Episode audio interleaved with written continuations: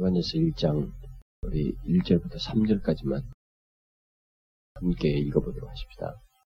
자, 1절부터 3절까지 함께 읽겠습니다. 시작. 태초부터 있는 생명의 말씀에 관하여는 우리가 들은 바요, 눈으로 본 바요, 주목하고 우리 손으로 만진 바라. 이 생명이 나타내신 바 된지라. 이 영원한 생명을 우리가 보았고 증거하여 너희에게 전하노니 이는 아버지와 함께 계시다가 우리에게 나타내신 바 된 자니라. 우리가 보고 들은 바를 너희에게도 전함은 너희로 우리가 사귐이 있게 하려 함이니 우리의 사귐은 아버지와 그 아들 예수 그리스도와 함께 함이라.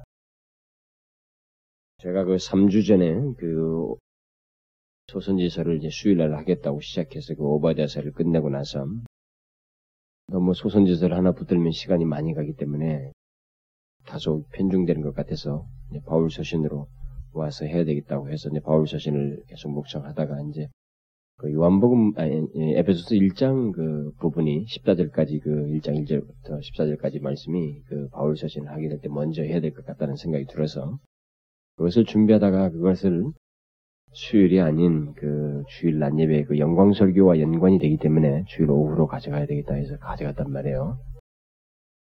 아, 그래서 이제 그, 바울 자신을 주일날 오후로 돌리고 나니까, 지난 두 주 동안에 그, 이 시간에 설교할 것 때문에 굉장히 그, 고민을 많이 하고, 하여튼 두 주 동안에 상당히 힘든 그 씨름을 했습니다. 그래서 저는 공교롭게도 그, 제가 두 주 동안에 씨름한 그 본문에서 답을 얻지 못하고, 다른 설교만 그 두 주 동안 하게 되었어요.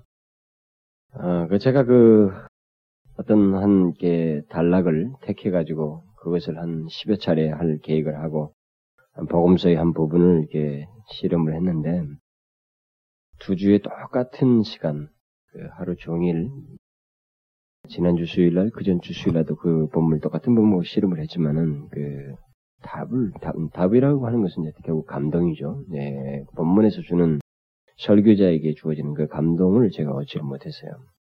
본문이 말하고자 하는 내용은 무엇인지 다 알고 그리고 그것을 전하라고 하면 그 내용이 무엇인지를 그 몇 개로 나누어서 얼마든지 설명을 할 수 있습니다만은 제가 그 본문에서 그 특별히 그 얻을 수 있는 또 설교를 하게 될 때는 거기 그 본문이 주는 특별한 그 말씀이 있기 때문에 설교자에게 와닿는 그 감동이 없이 그 설교를 할 수가 없고 그래서 그런 상태이기 때문에 결국 어떤 내용이 준비가 됐어도 설교를 못하게 되었습니다. 근데 그 경험은 사실 뭐 몇 차례 목사들에게 다 있겠지만은 그런 경험은 또 지난 두 주를 겪으면서 제게는 참으로 이상한 일이었어요. 그래서 앞선 그 믿음의 선배들을 통해서 그 본문에 내가 도대체 답을 못 얻기 때문에 그 믿음의 좋은 선배들의 글도 참조를 했습니다만은 그들의 통찰력을 제가 10분 활용할 수도 있었을 텐데 제게는 감동이 예, 생기지 않았어요. 다시 말하면 그 본문이 어떤 생기를 제가 얻을 수가 없었습니다. 그래서 단순히 그 내용을 설명하고 반복하는 것을 넘어서서 그 내용이 주는 어떤 생기를 내 자신이 얻어야만이 그 본문을 설교할 수 있을 텐데 그것을 못했기 때문에 두주 동안을 이렇게 저한테는 물론 그 두 주 동안에 전한 말씀을 가지고 여러분들 중에는 어떤 사람은 아주 상당히 적절하게 그 말씀이 여러분들 개인에게 적용될 수도 있겠지만 제 자신에게 있어서는 그 본문을 통해서 씨름하는 것에 답을 못 얻었기 때문에 다소 어려웠단 말이에요. 그래서 소선지에서 바울 서신, 바울 서신에서 복음서로, 복음서로 가서 이렇게 고민하다가 결국 이제 마침내 이제 요한일서에 제가 오게 됐습니다. 이 요한일서는 주일 낮에 이제 제가 언젠가 설교할 계획이었어요. 또 다. 한동안 굉장히 오랫동안 해야 되기 때문에 그렇게 했는데 여러분 요한일서에 왔을 때에서야 제가 마음에 이 본문에서 그 감동을 얻고 그 설교를 하고자 하는 열망이 생겨서 결국 수요일날로 이제 이걸 하게 되었습니다. 이 시간에 이제 제가 요한일서를 이제 강의를 하기 시작이 될 겁니다. 그렇게 되면 여러 가지 퀘션이 생길 수가 있어요. 아, 왜 이 시간을 내가 이것을 주일날 하고 싶었던 것이 결국 꺾여서 이 시간에 왔는가? 바울 자신이 하기로 했었는데 그것은 다소 이제 저에게는 많은 의문도 생기고 또 우리 교회 성도들에게는 어쩌면 내가 욕심이 막 그렇게 편중됐는지 다 가능한 한 전체가 많이 참여하는 대로 다 듣게 해야 할 중요한 본문, 본문으로 이 본문을 택하고 싶었던 욕심이 아마 제 속에 남아 있었겠죠. 그런데 이제 결국은 제가 알지 못하는 어떤 뜻을, 뜻을 이루기 위해서 하나님께서 이렇게 인도하시지 않는가 싶고, 또 우리 수요일 날은, 어, 우리 사실 교회보다도 다른 교회 성도들도 좀 있는데 아마 그 사람들 때문에 내가 일로 왔는지는 잘 모르겠어요. 모르겠는데, 어쨌든, 요한일서 주일날이 아닌 이 시간에 이제 제가 하게 되는데 얼마나 하게 될지 모르겠습니다. 최소한 제가 볼 때는 이 요한일서는 다 마치려면 1년 가까이는 걸리지 않겠는가 싶어요. 그런데 어, 그건 모르죠. 어떻게 지나갈지 모르지만은 그런데 요한일서를 일단 건드리면은 제가 옛날에 그 생각하기로는 요한 2서 3서를 연결 계속해서 하는 게 좋을 듯 싶고 그렇게 했을 거라면은 요한 계시록을 연이하는 게 더 낫다는 생각이 제가 가지고 있어요. 근데 그것이 과연 진행할 수 있을지 모르겠습니다만은 만약에 이게 계속 진행된다면 요한 계시록을 이어서 하게 되리라고 저는 생각도 합니다. 왜냐하면 요한 계시록은 어쩌면 지금 빨리 서둘러서 해야 할 시기거든요. 뭐 요한 계시록 뭐안 풀릴 뭐 수수께끼 좀 남겨둘 것도 아니고 뭐안 풀릴 것도 별로 없고 다소 겨, 견해가 많을 뿐이지 그것은 빨리 예수님이 오시기 전에 더 민감하게 그 본문을 알아야 되는데 다가 다가왔는데 말이죠. 그것에 대해서 그냥 수수께끼처럼 남겨놓기만 하면 안 되기 때문에 어차피 요한일서가 시작되면 아마 그렇게까지 될 수 있을는지는 잘 모르겠습니다. 어쨌든 저는 이 요한일서를 그 언젠가 하고자 했던 요한일서를 지금 이 시간에 하게 돼서 마음은 다소 가볍고 상당히 그 어, 평안해요. 너무 마음이 기쁘고. 근데 이제 제가 이 서신서를 요한 일서를 그 강의를 시작하면서 기대하는 것은 이 요한 일서는 그 제가 예배소설을 강의할 때도 일장 그 일장 부분만 강의한다고 하면서 강의할 때도 거기에 좋은 공교롭게도 예배소서는 많은 사람들이 타치를 했다고요. 앞선 믿음의 그 교회사에 보면 거성들이 거기를 다 건드려서 참 그 너무 응축된 귀한 진리만큼 많은 사람들이 거기에 관심도 갖고 준 작업들도 많이 했는데 거기에 비해서는 좀 다소 부족하지만 이 요한일서도 예외는 아니에요. 몇몇 사람들이 왜냐하면 굉장히 그 시사성이 있는 메시지가 잔뜩 있거든요. 각 시대마다 다 적용할 수 있는 그런 시사성 있는 그 말씀들이 그리고 너무 선명하게 주어지는 아주 독특한 아주 그 그리스도인들을 향한 그 삶과 용기와 확신들을 주는 메시지가 가득 차 있기 때문에 많은 사람들이 건드렸어요. 그래서 저는 그 옛날에 그 영국에 있을 때 나다넬 하디라고 하는 그 청교도가 어, 이 요한일서를 한번 강의를 잘해놓은 것을 제가 고석방에서 한번 보고 굉장히 기뻐서 그 책을 구했던 적이 있습니다. 저는 그 책 하나 그 귀한 곳을 하나 구하는 것이 저게도 짧은 시간이지만 저한테는 가장 행복했던 순간이었는데 그 책을 보니까 이제 다소 청교도는 딱딱하단 말이에요. 다소 딱딱한데 그 뒷사람들이 오히려 이런 것을 실사성 있게 심지어 로이 존스도 이걸 강의를 했는데 이제 그런 사람들의 소수는 사실 상당히 그 청교도적입니다. 청교도들의 소수가 있는데 이렇게 보게 되면 굉장히 그 시사성이 있고 이 본문을 잘 했어요. 그런데 저는 오늘도 준비를 하면서도 그 역부족을 조금 느끼긴 했지만 하나님께 기대하는 것은 직접 제 자신에게 앞선 선배들과는 좀 다르게 저 자신에게 물론 내용이야 똑같겠지만 제 자신이 같은 풍요롭게 이 본문의 내용을 전할 수 있도록 하나님께서 그 지혜와 어떤 그 말씀을 주시기를 기대하면서 이 본, 요한 1절을 시작하고 싶거든요. 왜냐면 어차피 이 메시지는 한 번 전하면 다시 돌아올 때는 어떤 특별한 목적이나 돌아오지 하지 않을 것이기 때문에 어, 이왕이 할 때 하나님이 좀 큰 은혜를 주셨으면 하는 간절한 마음으로 이것을 시작하고 싶고요. 그래서 우리가 2장 20절에도 보게 되면 너희는 거룩하신 자에게서 기름 부음을 받고 모든 것을 아느니라 라고 했어요. 이런 말을 했던 것처럼 거룩하신 자의 도우심과 가르침에 따라서 예, 모든 것, 다시 말해 모든 그 참된 진리를 풍성하게 전하고 아는 시간이 되었으면 하는 것이 저의 간절한 소원이에요. 이것을 위해서 우리는 각자가 저뿐만 아니라 여러분도 똑같이 하나님을 의지하면서 간구를 해야 됩니다. 음? 하나님께서 설교자인 제게 바르게 깨닫고 잘 설명하고 적용시킬 수 있도록 제게도 가르쳐 주시고 여러분에게도 제대로 듣고 온전히 받아들여지는 일이 있도록 가르쳐 주시기를 하나님께 구해야 된다는 것이죠.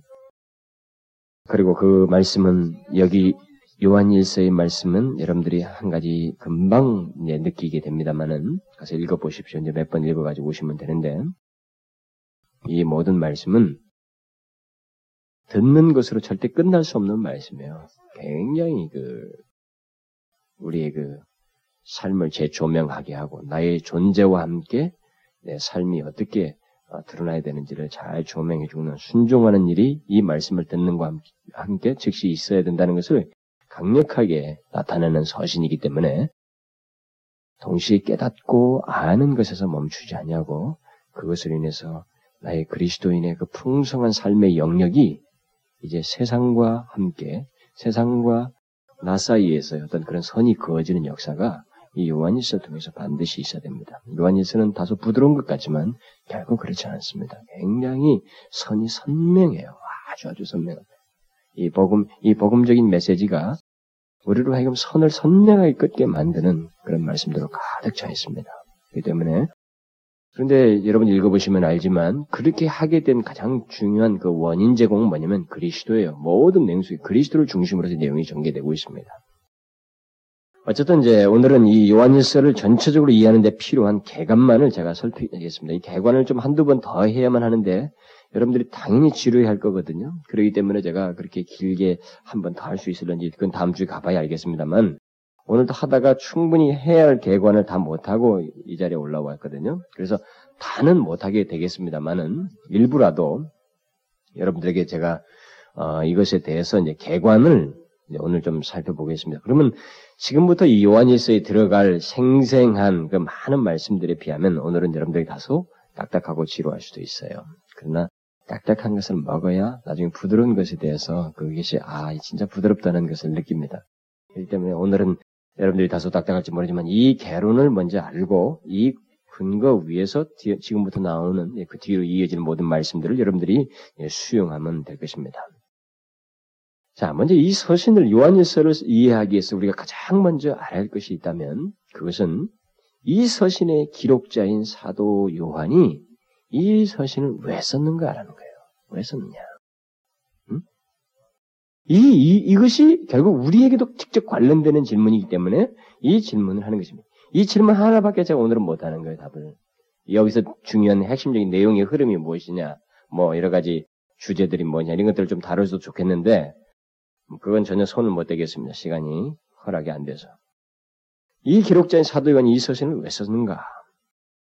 이것을 알게 되면 우리는 이 말씀을 우리의 삶에 아주 더 구체적으로 어, 적용할 수 있게 됩니다. 그리고 과연 이 말씀은 우리의 영혼을 구원하는 생명의 말씀이라는 것을 우리가 선명하게 깨닫게 되겠죠.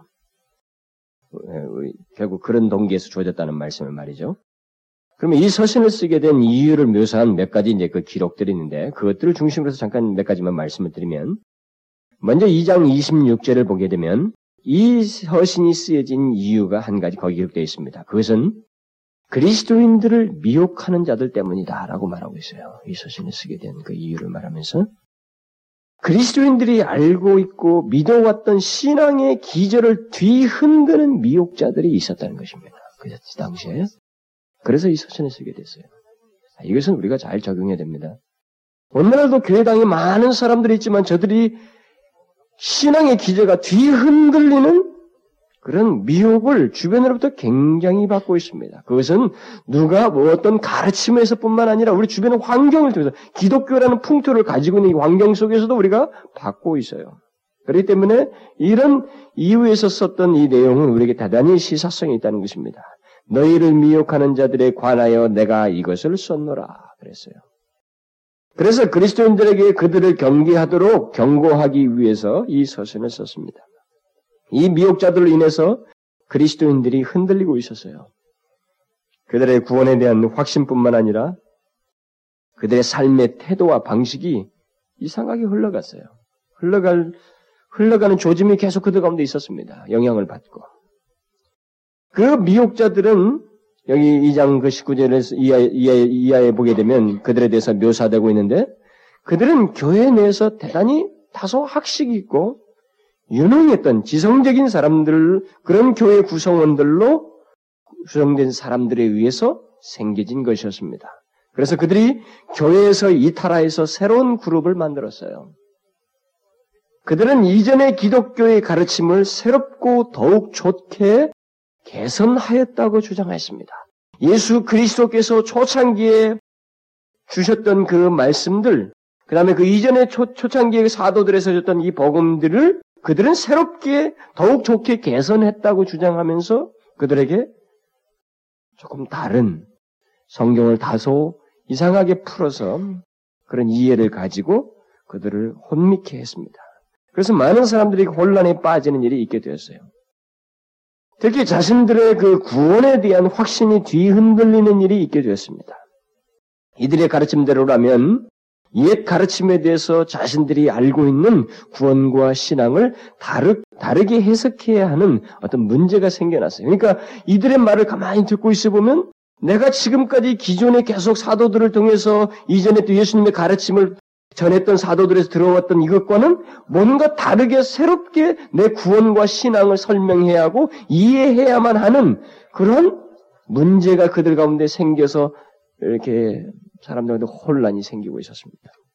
그래서 요한은 이제 5장 13절에서 이 서신을 쓴 또 다른 이유를 덧붙이고 있습니다.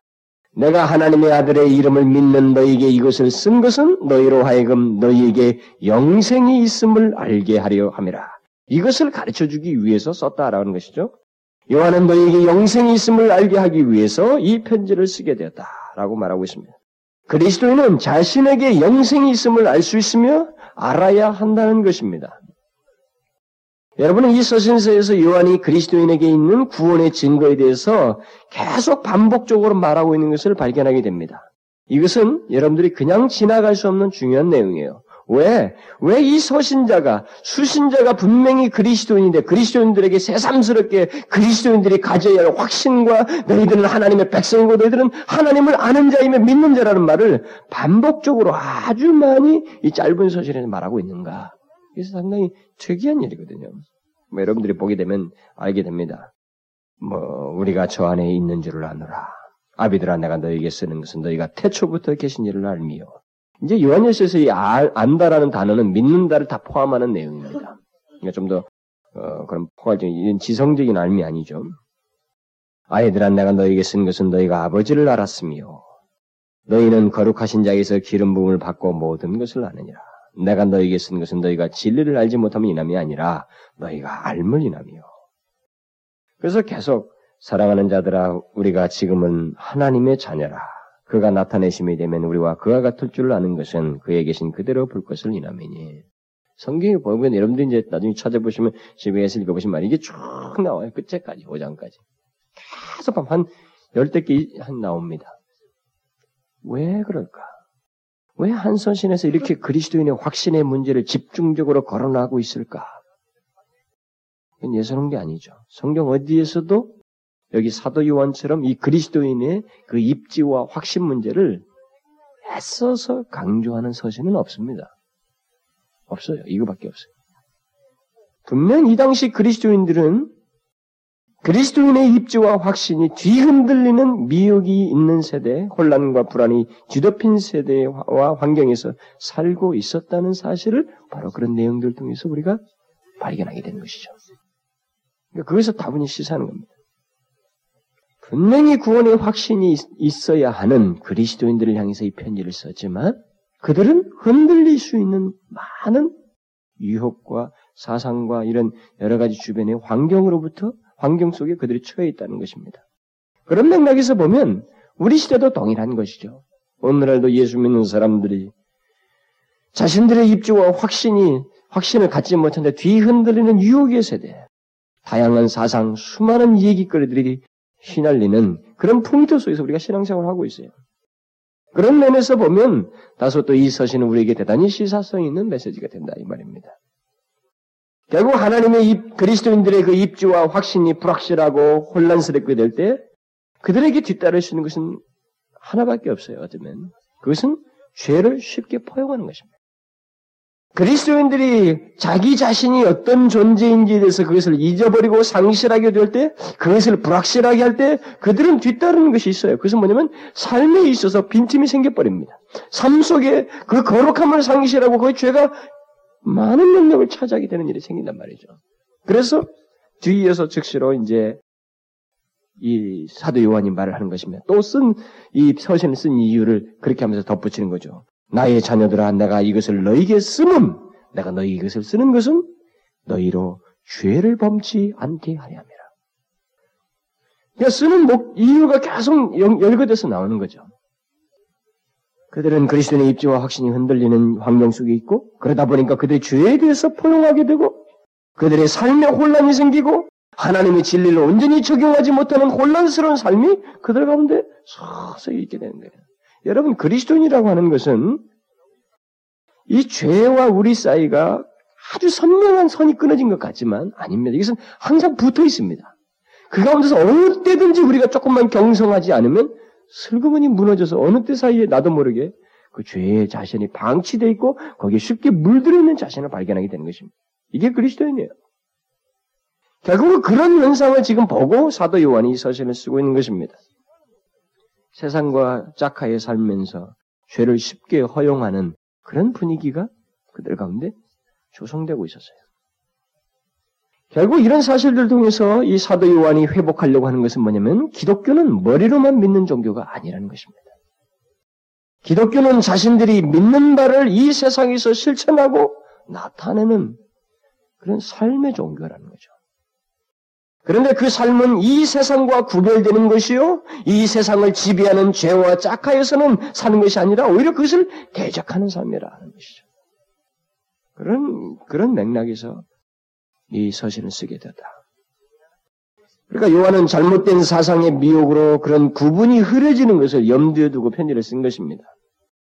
결국 이 서신을 통해서 사도 요한은 그리스도인의 굳건한 입지를 밝혀주려는 거예요. 그리스도인이란 그들이 어떤 존재이며 그들에게 있어서는 흔들릴 수 없는 무엇이 있다라는 사실을 그들에게 깨우쳐주고 그리고 그들이 사는 이 세상 속에서 그들의 위치와 입지가 어떠해야만 하는지를 가르쳐 주고 그래서 여기서 보면은 세상 얘기가 많이 나옵니다. 세상. 세상과 그리스도인. 그래서 제가 로이존스 설교를 잠깐 읽어보니까 로이존스는 첫 번째 1번 설교로서 5장을 갖다 설교를 하면서 첫 번째 설교를 제목을 그리스도인과 세상이다 붙였어요. 그게 벌써 통찰력 있는 이게 여기에서 하나의 삶에 관한 문제에서 그리스도인과 세상의 문제가 크게 다뤄지고 있다는 맥락에서 그렇게 다룬 것입니다. 그 사람은. 어쨌든 여러분들 보게 되면 이 세상이나 세상에 있는 것을 사랑치 말라. 누구지 세상을 사랑하면 아버지의 사랑이 그 속에 없느니라. 세상에 있는 모든 것은 세상 얘기가 쫙 나와요. 결국 그리스도인은 이 세상에서 어떤 특별한 하나님 그리스도에 의해서 구별된 자로서 입지를 가지고 살아야만 하는 존재라는 사실을 이 서신이 다시 깨닫게 해주는 것입니다. 여러분이 이 요한일서를 읽어보시면 어떤 사람이 하나님의 자녀인지 그리고 그 하나님의 자녀에게는 어떤 것들이 있는지 그 특징은 너무도 분명하다는 사실을 이 요한이 아주 정확하게 상세하게 묘사해 주고 발견하게 됩니다. 이것을 우리가 다 뒤쫓아야 돼요. 그래서 최대한 저는 이, 이것을 그 건너뛰지 않냐고 상세하게 설교를 하고 싶어요. 왜냐하면 우리에게 너무나도 현실적으로 요긴한 말씀들이 많기 때문에 그렇습니다. 그래서 이 요한일서에는 진짜와 가짜를 시험하는 그런 내용들이 기저에 깔려서 흘러가고 있어요. 그러니까 참된 그리스도인에게 그리스도인들에게 있어야 하는 실체들이 무엇이냐, 참된 것이 무엇이냐. 그러니까 그렇게 보면 결국 참된 것과 거짓된 것, 참된 그리스도인과 아닌 사람들의 그것을 구분시키는 결국 그렇게 미혹을 하는 자들과 그렇지 않은 참된 그리스도인들이 무엇인지를 구별해주는 시금석 같은 논리들과 표현들이 이 요한일서에 굉장히 많이 있습니다. 자, 그런 것들 중에서 한 제가 두세 가지만 먼저 얘기를 하면 하나님의 자녀의 영생을 소유한 자들 그, 음, 그들을 알 수 있는 어, 그 참된 그리스도인이죠. 그들을 알 수 있는 시금석은 무엇보다도 먼저 그들의 생활에 실제적인 의가 있느냐 없느냐에 따라서 구분될 수 있다라는 사실을 이 전체적인 내용의 흐름 속에서 말해주고 있어요. 그러니까 하나님의 자녀는 자신에게 죄가 없다고 말해서는 안 된다는 거죠. 음? 우리가 1장 8절에도 보면 알겠습니다만 자신이 죄 없다 하면 하나님은 거짓말하는 자로 만드는 것이다 그랬어요. 그러니까 죄가 전혀 없는 것이 아니지만 하나님의 자녀는 죄가 전혀 없는 건 아니지만 그 의에 있어서 진보가 있는 사람이다라는 것입니다. 그래서 그 과정을 통해서 자신들의 죄를 고백하기도 하고 그 죄를 고백하면서 죄, 자기의 행위를 하나님 앞에 정결케 하려고 하고 그 죄, 자기의 어떤 신앙과 이 행위 사이를 일치시키려고 하는 이런 의의 진보가 있는 자들이 바로 그리스도인이다. 네, 이런 것들을 가늠해주는 얘기를 쭉 내용 적에서 설명을 합니다. 결국 하나님의 자녀는 자신이 어떤 숭고한 영적 체험을 그가 했다고 해도 그런 체험이 거룩한 행위로 삶으로 이어지지 않는다면 그는 거짓된 것이다라는 거예요. 그러니까 우리가 그리스도인들 가운데서 이 부분은 제가 다음 시간에도 다시 얘기를 다다음 시간에 아마 좀 하겠습니다만은 우리가 어떤 체험에 대한 이 얘기를 하더라도 그 체험은 삶과 병행되지 않는 체험은 다 거짓된다라는 사실을 이요한에 의해서 밝혀지게 됩니다. 다 거짓돼요. 그러니까 그것은 거룩한 행위와 삶으로 이어지는 그런 하나의 근거로서 있는 것이지 그 체험만 숭고하게 갖고 삶이 엉망으로 흘러가는 것은 잘못됐다 이 말입니다. 그뿐만 아니라 하나님의 자녀는 다른 그리스도인과 관계에서 사랑을 실천하는 자이다. 그가 형제들을 사랑하느냐 안 하느냐에 따라서 하나님의 자녀인 것을 밝힐 수 있다고 하는 놀라운 메시지가 요한일서에 나옵니다. 하나님을 믿는 사람들, 하나님께 속한 사람들, 하나님의 자녀들에게 있어서 사랑의 행위가 없다면 그것은 자신의 존재를 부인하는 것이 되고 만다라는 것입니다. 왜냐하면 하나님은 사랑이시고 사랑은 하나님으로부터 오는 것이기에 하나님을 안다고 하면서 하나님으로부터 오는 그 사랑이 그에게서 나타나지 않는다는 것은 존재에 있어서 그리스도인이라고 하는 하나님의 자녀라고 하는 존재에 있어서 설명될 수 있는 내용이 아니라 이 말입니다. 그것이 요한, 이 사도 요한의 강력한 논제예요. 또 요한은 하나님의 자녀는 예수 그리스도를 정확하게 믿는 자임을 그의 서신에서 밝히고 있습니다. 뭐 당연히 예수 그리스도를 정확하게 믿는 자이지. 아닙니다. 여기서는 굉장히 중요한 내용입니다. 그래서 처음부터 태초부터 계시던 하나님의 아들 예수 그리스도께서 우리 인간의 역사 속에 육신을 입고 오셔서 우리를 위해서 죽으셨다는 사실을 믿지 않는 자는 하나님의 자녀일 수 없다는 사실을 1장 1절부터 이제 쭉 시작하는 거예요. 그러니까 이 서신서에서 사도 요한이 크게 세 대상을 이제 주로 많이 언급하는데 하나님 아버지예요. 그 다음에 그의 자녀들입니다. 그리고 예수 그리스도예요. 이 세 대상을 가지고 계속 엮으면서 얘기합니다. 이것을 우리가 잘 봐야 돼요. 이 서신. 그러니까 따로 독립되지 않습니다. 하나님을 믿는 자녀들에게서는 하나님 냄새가 다 나는 거. 그의 사랑을 실천해서 나타나고 그 모든 것에 있어서 그의 신앙의 모든 기초가 예수 그리스도 에 관련되어 있고 모든 것이 세 대상을 중심 대상을 끼고 이 서신서가 흘러가고 있어요. 특별히 이 세 대상 중에 이제 예수 그리스도에 대해서 대해서 가장 많은 얘기를 합니다. 그의 본성에 관해서 얘기하고 뭐 그는 참된 하나님이다. 뭐 그는 또 그의 직무에 대해서도 얘기합니다. 왕이요, 뭐 제사장 이런 부분이 제사장이요, 어, 선지자라고 하는 그런 직분, 직위, 직, 직무에 대해서도 얘기 나오고 여러분들 그냥 평범하게 지나갔을지 모르지만 굉장한 교리가 여기 다 있더라고요. 다 있어요. 그리고 그의 중재적인 놀라운 중재적인 사역이 여기에 가득 실려 있습니다. 그가 성육신에서부터 결국 심판자로서 하나님의 우편에서 계신 자로서 또 중보 사역을 하시는 이 모든 것까지 다 하나님의 백성들을 위한 그의 중재 사역이라고 하는 사실을 여기 요한일서에서 굉장히 많이 얘기하고 있어요. 그래서 제가 오늘 시간이 있었으면 그것까지 다 설명하려고 했는데 못해, 뭐, 다 설명할 수 없습니다만은, 여기에 보면은 예수 그리스도에 대한 사도신경이 나오는 모든 내용이 다 있어요. 굉장히 놀라운 얘기입니다. 그뿐만 아니라 예수 그리스도를 통해서 얻게 된 모든 내용도 여기에 다 나와 있어요.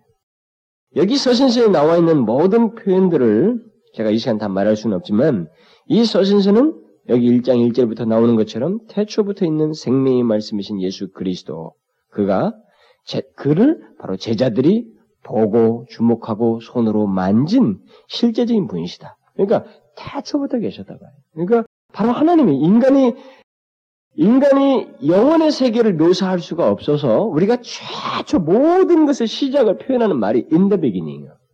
그냥 태초에 이 말이에요. 이 말밖에 없습니다. 인간이 영원이라는 단어를 우리 개념으로 잡을 수가 없기 때문에 우리는 시간에 지배받는 존재들이기 때문에 영원의 세계를 잡을 수가 없습니다. 어떻게 표현할 수가 없어요. 그래서 항상 태초에 그래요. 그러니까 그 시간 세계 이전에 있던 그, 그 모든 상황을 표현할 수 있는 용어가 태초예요.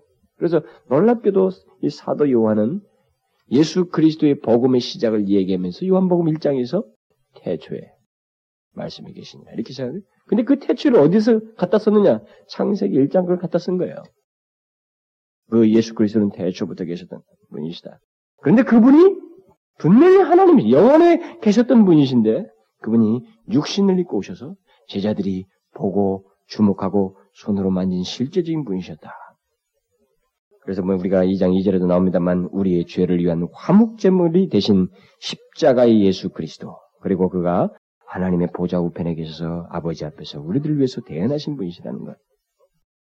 이런 그 성경이 이렇게 예수 그리스도를 애써서 이렇게 강조하면서 요한 요한이 이제 그 모든 것에 대해서 그 신앙의 기초를 흔들리고 있는 그렇게 많은 유혹이 있는 그 세대 속에 있는 그리스도인들의 신앙이 흔들리고 있는 얘기를 이 예수 그리스도를 중심으로 해서 1장부터 쭉 설명해 나가고 있는 것은 이것은 여러분들은 뭐 성경을 당연하게 그냥 응 성경은 원래 그러니까 이렇게 생각하면서 지나갔을지 모르지만 이것은 엄청난 논리입니다. 이건 엄청난 논리예요. 결국 예수 그리스도를 정확히 믿는다는 것.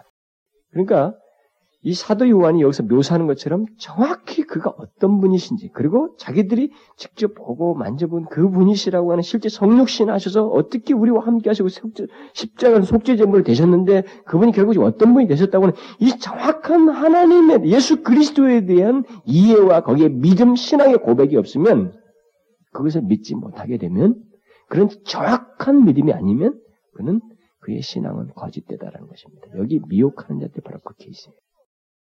그래서 지금 그것을 강조하는 겁니다. 우리 신앙의 핵심이고 우리 신앙의 진정성을 밝히는 데는 예수 그리스도를 정확하게 믿는 것과 관련되어 있다는 사실을 이 서신서에서 강조해 주고 있어요. 그러면 미혹자들이 예수 그리스도에 대해서 어떻게 말하였기에 요한은 이토록 예수 그리스도를 정확하게 믿는 것이 그리스도인의 참된 표지로 새삼스럽게 강조하고 있는가? 음? 자, 제가 여러분들에게 오늘은 이, 이 영지주의라고 하는 그 미혹자들에 대해서 잠깐 설명을 하겠습니다. 조금 여러분들이 앞으로 빈번하게 그들의 이름이 나와야만 하기 때문에 여기서 주의해서 그들을 좀 살펴볼 필요가 있어요. 간단하게만 뭐 복잡하지 않게 간단하게 얘기하겠습니다만. 어쨌든 중요한 것은 그들이 여기 미혹하는 자들이 교회 안에 있었다라는 사실입니다. 그들이 교회 안에 있었어요. 여러분 2장 19절에 보면 저희가 우리에게서 나갔으나 우리에게 속하지 아니하다. 나갔어요? 그들 가운데 있었습니다. 이 여기서 말하는 저희라고 하는 사람들은 후대에 붙여지기를 영지주의자다. 이렇게 그노 그노스틱이란 그노스틱 어, 영지주의자라는 그런 호칭이 뒤에 따라 붙습니다. 그들이 교회 안에 있으면서 많은 그리스도인들을 혼란케 했어요. 우리 지금이니까 이들이 누구이며 이들의 정체가 어떻다고 말할 수 있지 그 당시에는 사도 요한의 편지를 쓰기 전까지는 다소 사람들이 무엇이 정확히 그들의 잘못인지를 잡아내지 못하고 있었습니다. 비슷하긴 한데 무엇인지를 정확히 발견하지 못했어요. 이것은 오늘도 마찬가지입니다. 제가 오늘도 사람들이 그 제가 호주에 있을 때도 그랬어요. 그 영어 증인과 이 사람들 교를 읽어보니까 별 차이가 없더라는 거예요. 자기가 우리 그리스도인들이 집사인데도 그랬어요. 별 차이가 없다. 뭐가 잘못인지 모르겠다 그랬단 말이에요. 사람들이 그렇습니다. 우리들이 그걸 잘 못 찾아내요. 그런데 그 우리가 이단으로 규명했으니까 그나마 선입관을 가지고 있지 그런 사상을 가진 사람이 우리 가운데 같이 몇 년 동안 신앙생활 하면서 서서히 자기의 생각을 펼쳤을 때는 그 사람 잡아내는 거 정말 어렵습니다. 그들에 위해서 뭔가 열심히 봉사도 하고 자기들끼리 막 그룹을 만들어 가지고 기도도 하는 것 같고 막 무슨 봉사도 하고 방문도 하고 헌신도 하고 그러면서 나름대로 이상한 사상을 가졌을 때는 참으로 그것을 발견하는 건 쉽지가 않습니다. 영지주의자라는 말은 뒤에 가서 붙여진 거예요, 결국. 그들의 그룹을. 그러니까 그때 당시는 그들 영지주의라고 할 만한 내용만 가지고 있었습니다. 여러분들 영지주의라는 말이 다소 생소하게 들릴지 모릅니다만, 이 요한일서를 이야기해서 불가피하게 이, 이들의 그, 그들을 규정하는 이 말을 여러분들이 알아야 돼요. 요한 당시에는 이 영주주의가 정확한 형태를 갖고 있지는 않았습니다. 단지 그 보이스라는 사람이 말한 것처럼 그들은 여러 개의 머리를 가진 신앙 신앙의 형태를 가지고 있어요. 그러니까 진짜 같기도 하고 또 바른 신앙 같기도 하고 무슨 신앙 여러 개의 머리를 가진 신앙이다 이렇게 그래서 너무 복잡할 뿐이었다라고 말하는 것입니다. 1세기가 그 지나서야 이 영지주의자들의 정체가 더욱 분명하게 드러나게 되는데 어쨌든 이들의 특징을 간단히 말하면 두 가지로 볼 수 있어요. 하나는 우리 기독교가 보편적으로 주장하는 믿음과 그에 따른 행위와 삶보다는 무엇을 더 중요시하냐면 지성이에요, 지성. 지성이나 정신적인 계몽 이런 것들을 더 우월하다고 생각합니다. 사람을 정신적으로 계몽하면 그들에게 있어서 그런 것은 다 될 수 있다라고 한다든가 이런 지성들을 더 우월하다고 생각해요. 믿음이란 그러니까 믿음은 그냥 뭔가 무식하다 버려요. 그냥 단순하게 믿는 거 뭔가 이게 지성적인 거 정신적인 계몽이 더 그거보다 우월하다고 자꾸 생각하는 거예요. 그래서 구원이 믿음으로 말미암아 얻게 되는 것이 아니라 구원은 주로 이 지성, 직관에 의해서 이루어지는 것이라고 주장하는 그런 사상이었습니다. 그것이 바로 교회 안에 있었어요. 그러다 보니까 이들은 도덕적인 행위의 중요성을 부인하게 되었습니다. 영지주의자들은 자신에게 전혀 죄가 없다고 말하거나 자신들이 행한 것이 죄가 아니라고 말하거나 아니면 죄를 계속 지으면서도 하나님과의 사귐을 가질 수 있다고 말하였어요. 그런데 이와 같은 비슷한 사상을 오늘날에도 대, 충 뭐 신학을 가리키던 성경을 끼고 밥 벌어 먹는 사람들 중에 있습니다. 오늘날에도. 그러면서 자신은 영지주의의 영지라는 말의 영지라는 말이 의미하는 것처럼 자신들은 아는 자다. 이 영지주의자들은 자신들은 아는 자다라는 말을 주장했어요. 그래서 요한은 그의 서신에서 서신서에서 아는 자라는 말 똑같이 써서 그 아는 자라는 말은 참된 아는 자는 너희들과 같은 사상에 의해서 사는 그런 사람을 아는 자가 아니라 바로 하나님의 자녀들이다라고 하는 말을 여기서 덧붙이면서 의로운 삶이 없는 것은 그리고 예수 그리스도에 대한 정확한 믿음이 없는 것은 참된 아는 자가 아니며 하나님의 자녀가 아니라는 사실을 여기서 논증적으로 설명해요. 그리고 또, 또 다른 영지주의의 특징은 영과 물질을 철저히 분리합니다. 결국 이런 사상은 물질은 악하고 오직 영만이 선하다는 생각을 갖습니다. 그러다 보니까 예수님이 육신을 입어야 했잖아요. 그러면 성육신 하셨으면. 그러니까 이 성육신 교리를 다르게 해석합니다. 그래서 하나님께서 그리스도로 성육신 하신 것은 몸을 입은 것은 겉모양만 살짝 그랬다는 것이죠. 이 육신 같은 것은 악하게 봤기 때문에 물질 같은 건. 그래서 정확히 말하면 하나님께서 인간 예수님의 그 세례 때 그에게 하나님께서 내려오셔서 그가 사역할 동안 함께 계시다가 십자가에 달리시기 직전에 떠나가셨다는 거예요. 그러니까 이런 주장이 어떻게 가능하겠는가라는 생각이 우리에게 들지 모릅니다만 믿음보다는 지성을 위에 두고 하나님 믿기 시작할 때는 이와 같은 시기에 성경과 성경에서 말하는 어떤 진리에 대한 오용과 확장은 얼마든지 생길 수 있습니다. 지금도 가능해요. 그러나 여러분 기독교는 역사적인 종교입니다. 실제로 태초부터 계신 분이 육신을 입고 오셨고 그것을 사도들이 왔어요. 역사적인 현장에서 보았습니다. 그가 실제적인 시공간 세계에 오셔서 그렇게 하셨어요. 그가 무슨 뭐 일시적으로 잠깐 육신 있는 입은 분에 왔다가 떠난 게 아니라 처음부터 성령을 응태돼서 육신을 입고 오셨던 분이라. 그래서 우리가 1장 1절부터 3절 사이에 우리가 오늘 본 것, 읽은 것이 바로 그런 내용들을 말해주는 거예요. 그러니까 기독교는 이성에 의해서 하나님을 그리는 종교가 아니라 역사 속에 있었던 사실을 믿는 믿음의 종교요. 역사적인 종교입니다. 그러면 이제 우리는 이 요한일서를 우리에게 적용시키기 위해서, 적용하기 위해서 마지막으로 이 요한일서와 우리 시대와의 상관성을 한번 생각해 봐야 돼요. 응? 그건 무슨 말이냐면 이 요한일서는 옛 가르침이 영주주의자들의, 영지주의자들에 의해서 새롭게 개조되는 것에 반대하여서 다시 옛 가르침이 옳다라고 하는 사실을 사도 요한이 확립하고 있습니다. 이런 사실을 통해서 우리는 오늘날 우리 시대가 복음에 대해서 갖는 태도를 다시 한번 점검해 봐야 된다는 거예요. 무슨 말인지 알겠어요? 이 영지주의자들은 자기들이 그 이전까지 자기들에게 전했던 그 예수님에 의해서 전했던 옛 복음을 새롭게 개조했, 개조하면서 그것이 옳은 것처럼 생각했고 그것을 퍼뜨리고 있었습니다. 그것에 대해서 사도 요한은 반박하는데 반박하는 자료를 무엇을 쓰고 있냐? 다른 것을 쓰지 않았어요. 다시 그 옛 복음을 선명하게 그 말함으로 인해서 그들에게 답을 내리고 있다라는 것입니다. 바로 이것은 오늘날 우리 시대에 복음에 대해서 갖는 태도를 어떻게 가져야 되는지를 한 가지 말해주는 중요한 대답이 됩니다. 지금 배경적인 얘기지만은 중요한 것은 하나 우리에게 시사해준다는 것이죠. 이 서신이 쓰여질 때는 AD 80년에서 90년 사이였습니다. 어떤 사람은 85년이다, 90년이다 막 주장을 해요. 그런데 예수 그리스도께서 공생애를 마치시고 사도들에 의해서 복음이 왕성하게 퍼져나갔어요. 그래서 사도들에 의해서 아시아의 교회들이 세워지고 바울의 서신들이 각 교회 성도들의 가운데서 읽혀지고 있었습니다. 그러면 이 사람이 지금 이 서신에서 아마 에베소서 썼을 것이다라는 주장도 있단 말이에요. 그럼 바울이 에베소, 에베소 지방은 굉장히 복음으로 왕성하게 털을 따져놓은 곳입니다. 그들은 특별히 투란노에서 2년 이상을 복음을 전했던 자리였어요.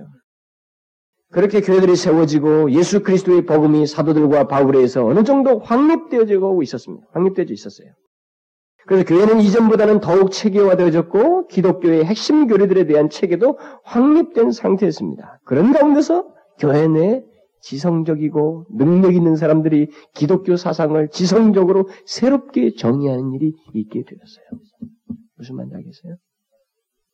그들은 예수 그리스도에 대해서 안 믿는다는 말을 하지 않았습니다. 그들도 똑같이 예수 그리스도를 믿는다고 말했어요.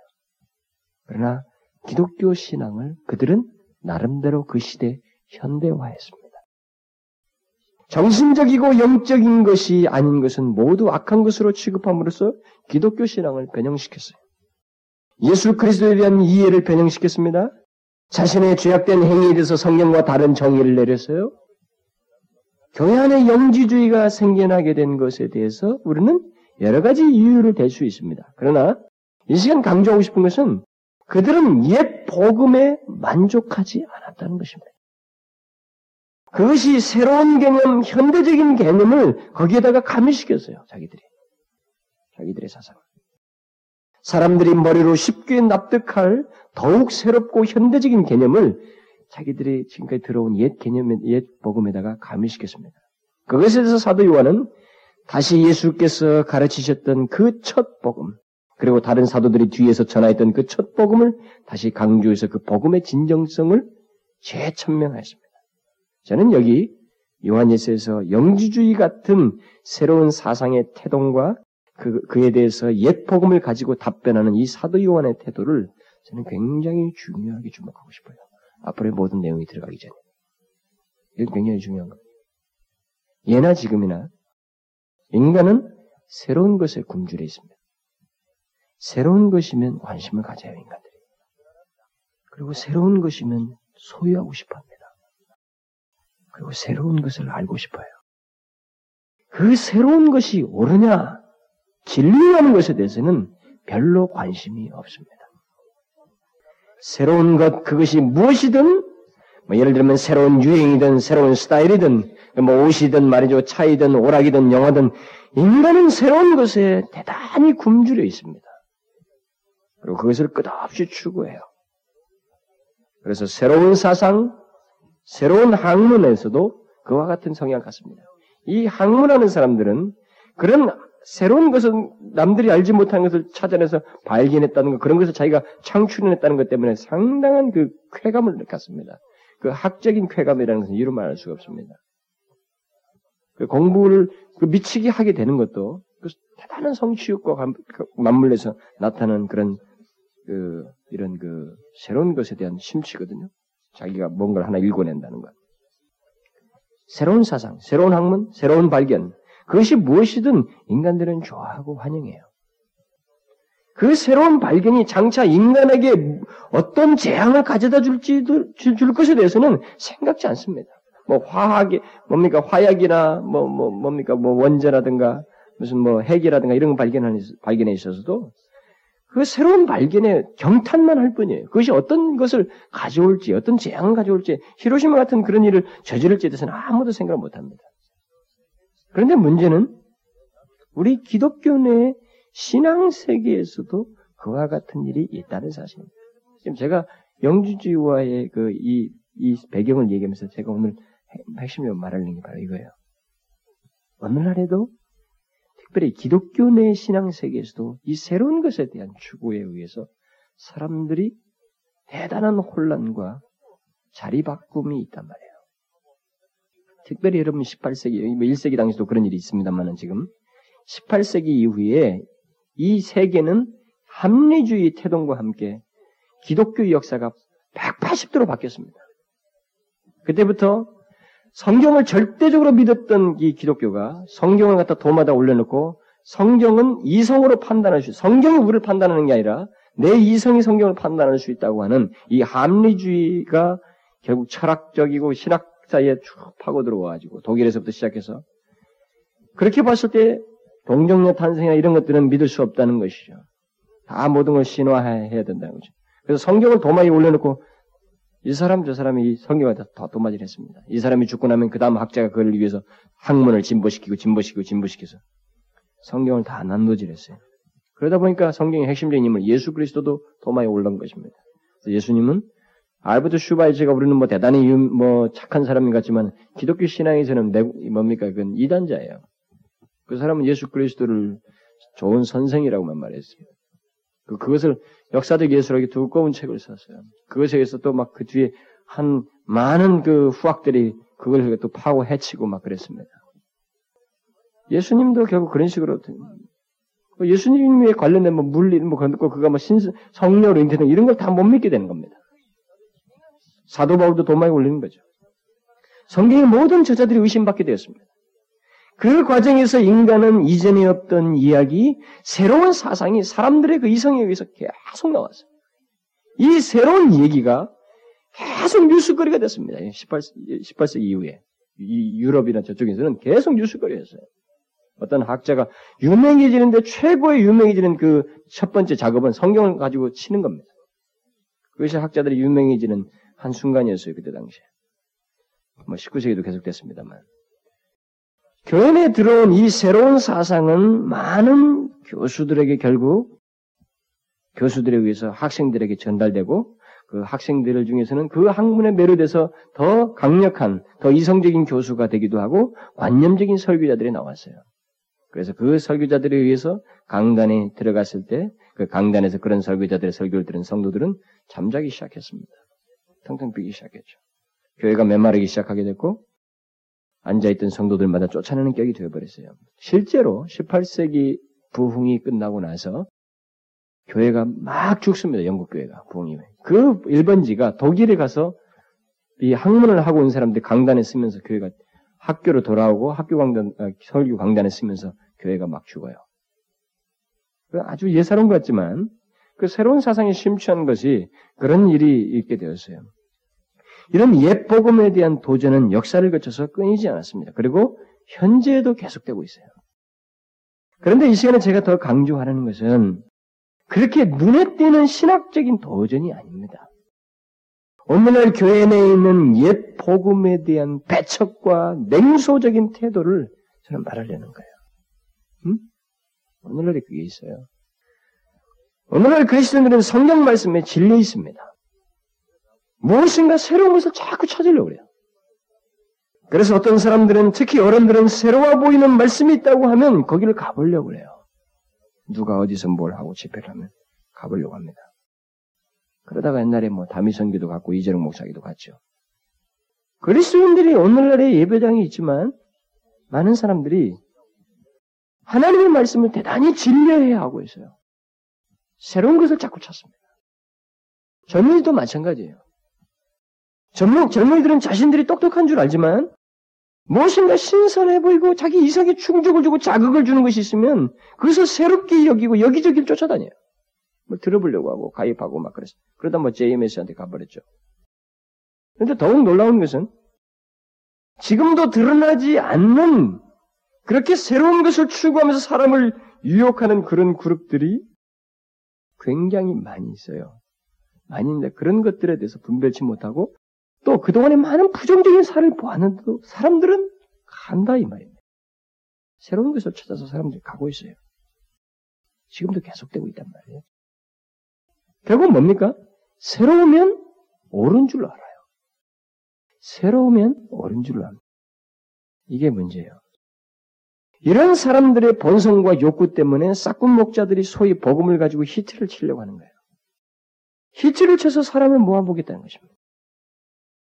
이런 식으로 수요자와 공급자가 진리와 신앙에 있어서 새로운 것을 찾아서 힘쓰게 될 때 거기에서 태동될 수 있는 것은 뭐냐?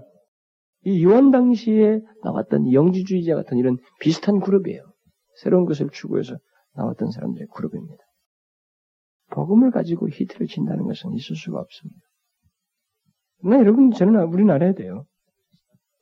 그렇게 하는 것이 우리를 멸망으로 이끄는 것인 것을 이 요한 예수를 통해서 배워야 됩니다. 우리는 사도 요한 같아야 돼요, 오히려. 어떻게 해요?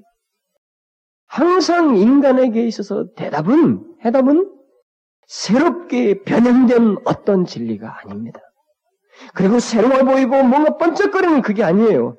아주 순수하게 옛 복음이에요. 인간에게 있어서. 곧 이 땅에 오셔서 우리를 위해서 십자가에 죽으신 예수 그리스도에 관한 복음이 인생에 있어서 결정적인 답이에요. 새로운 것도 없고 뭐 늙은 것도 아닙니다. 낡은 것도 아니에요. 오직 그것만이 항상 새롭고 항상 진, 진실한 것이고 그것이 우리에게 유일한 답이 되는 거예요. 우리는 감사하게도 이 사도요원과 같은 태도에서 옛 복음의 능력과 진실성을 나타낸 많은 인물들을 역사 속에 가지고 있어요. 아리우스라는 사람이 예수 그리스도의 신성을 부인하자 아다나시오가 나타나서 반대했어요. 증명해 버렸습니다. 옛 복음을 가지고 반박했습니다. 어거스틴이 똑같이 그렇게 했어요. 루터나 칼빈이 그렇게 했습니다. 그러나 저는 새, 사, 새 사상이 다수로 새 사상의 다수가 휩쓸린 시대에 옛 복음의 능력을 강력하게 드렸던 설교자 세 사람을 뽑으라면 휫필드 18세기에요. 19세기의 스펄전, 20세기의 로이 존스예요. 이 사람들 세 사람은 각, 각 세대마다 다수가 새로운 것에 조금씩 심취할 상황이 있어요. 18세기는 대륙에서 지금 이 계몽주의 합리주의가 일어나고 있었습니다.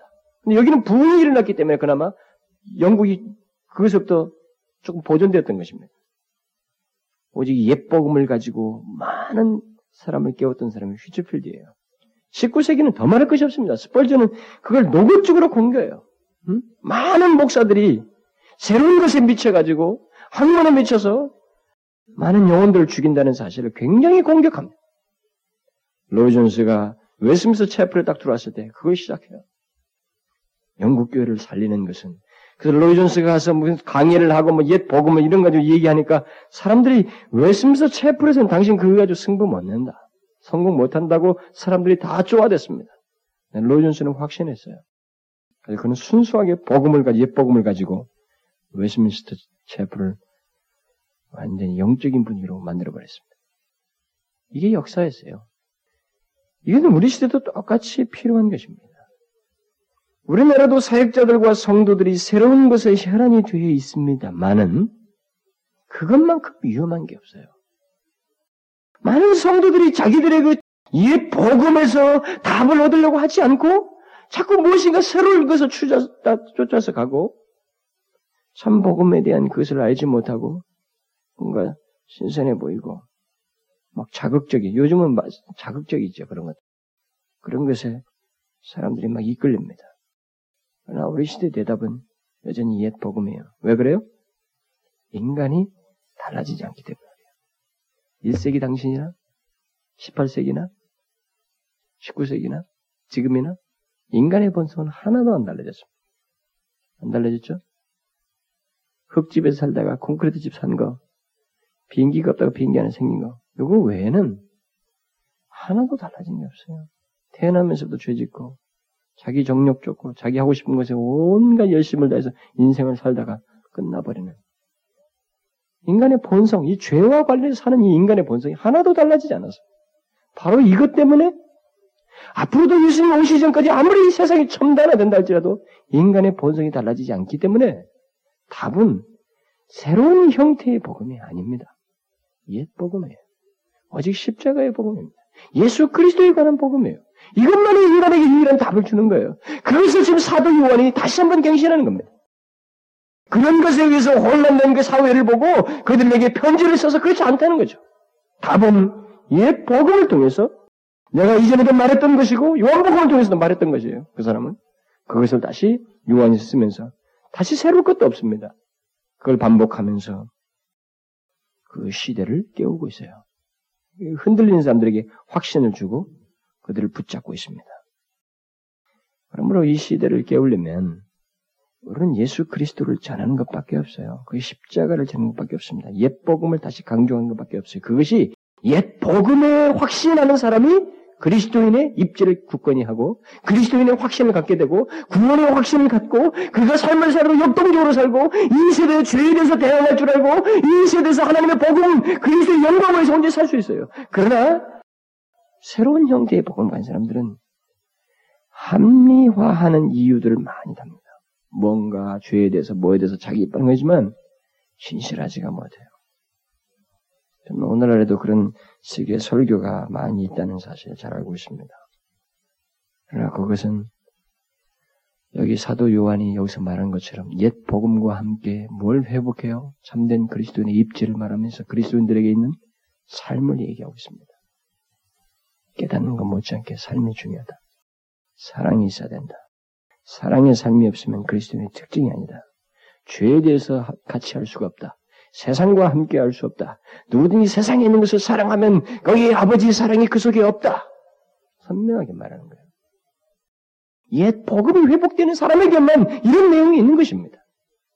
그들처럼 이 영지주의자처럼 그런 식의 생각을 가지고서는 자꾸 합리화하는 거예요. 뭐 영은 거룩하고 뭐 육은 어떻다고 하면서 죄를 자꾸 지으면서 나는 죄 안 지었다 육신이 진 것이 내 영은 안 지었다라고 하면서 별별 핑계를 대면서 자기 논리만 만드는 것입니다. 그러나 오늘날 기독교인들이 얼마나 그런 게 많아요? 뭐 하나 조금 배워가지고 그 논리를 가지고 죄를 갖다가 합리화하고 자기 죄에 대해서 뭐 우리는 죄 안, 죄, 죄에 대해서 신경 쓸 거 없다. 이제 구원받았으니까. 별별 논리를 다 만들고 있습니다. 아니에요. 옛 복음을 들으시면, 옛 복음에 확신하시면 예수 그리스도의 십자가의 길이 거부할 수 없이 내게 다가와요. 그리스도를 믿고 자기 십자가를 치고 내가 부인하고 그리스도를 따라야만 한다고 하는 이런 삶이 반드시 수반된다는 사실을 부인할 수 없게 됩니다. 이것을 기억하십시오. 나는 이 시대에 이와 똑같은 어, 현상이 우리에게도 있다라고 믿습니다. 여러분들 이것을 경계하셔야 돼요. 순수하게 예수 그리스도의 복음으로 여러분들은 주님이 오시기 전까지 여러분 자신들을 유지시켜야 됩니다. 여러분들 유혹할 자는 많이 있어요. 기도합시다. 하나님 아버지, 우리가 사는 세대가 하나님 굉장히 어려운 세대이고 혼란스럽고 우리는 주인도 많고 아는 자도 많고 하나님 자기만의 독특성을 주장하는 그런 사람들도 많고 무엇이 진리인지를 분별하기 힘든 세대에 우리가 살고 있습니다. 이런 가운데서 하나님 무엇인가 복음을 변형시켜서 새로운 것을 내놓는 사람들도 너무 많습니다. 아버지여 이런 것들을 분별하며 우리가 옛 복음으로 무장하며 그 복음에 순종하며 이 마지막 시대를 하나님의 그 복음에 따라서 삶을 살면서 지나는 자들로 삼아 주시옵소서. 저희들에게 하나님의 정확한 분별력을 주시고 하나님의 이 폐역한 세대 그리스도의 십자가와 옛 복음을 무시하는 세대, 오히려 이 참 복음을 회복하는 사도요한 같은 심정으로 사는 저희들이 되게 하여 주옵소서. 그런 놀라운 역사를 하나님의 지금부터라도 이 세대를 위해서 일으켜 주시기를 소원하옵나이다. 그리하여 주님 영광 받아 주시옵소서. 예수 그리스도의 이름으로 기도하옵나이다. 아멘.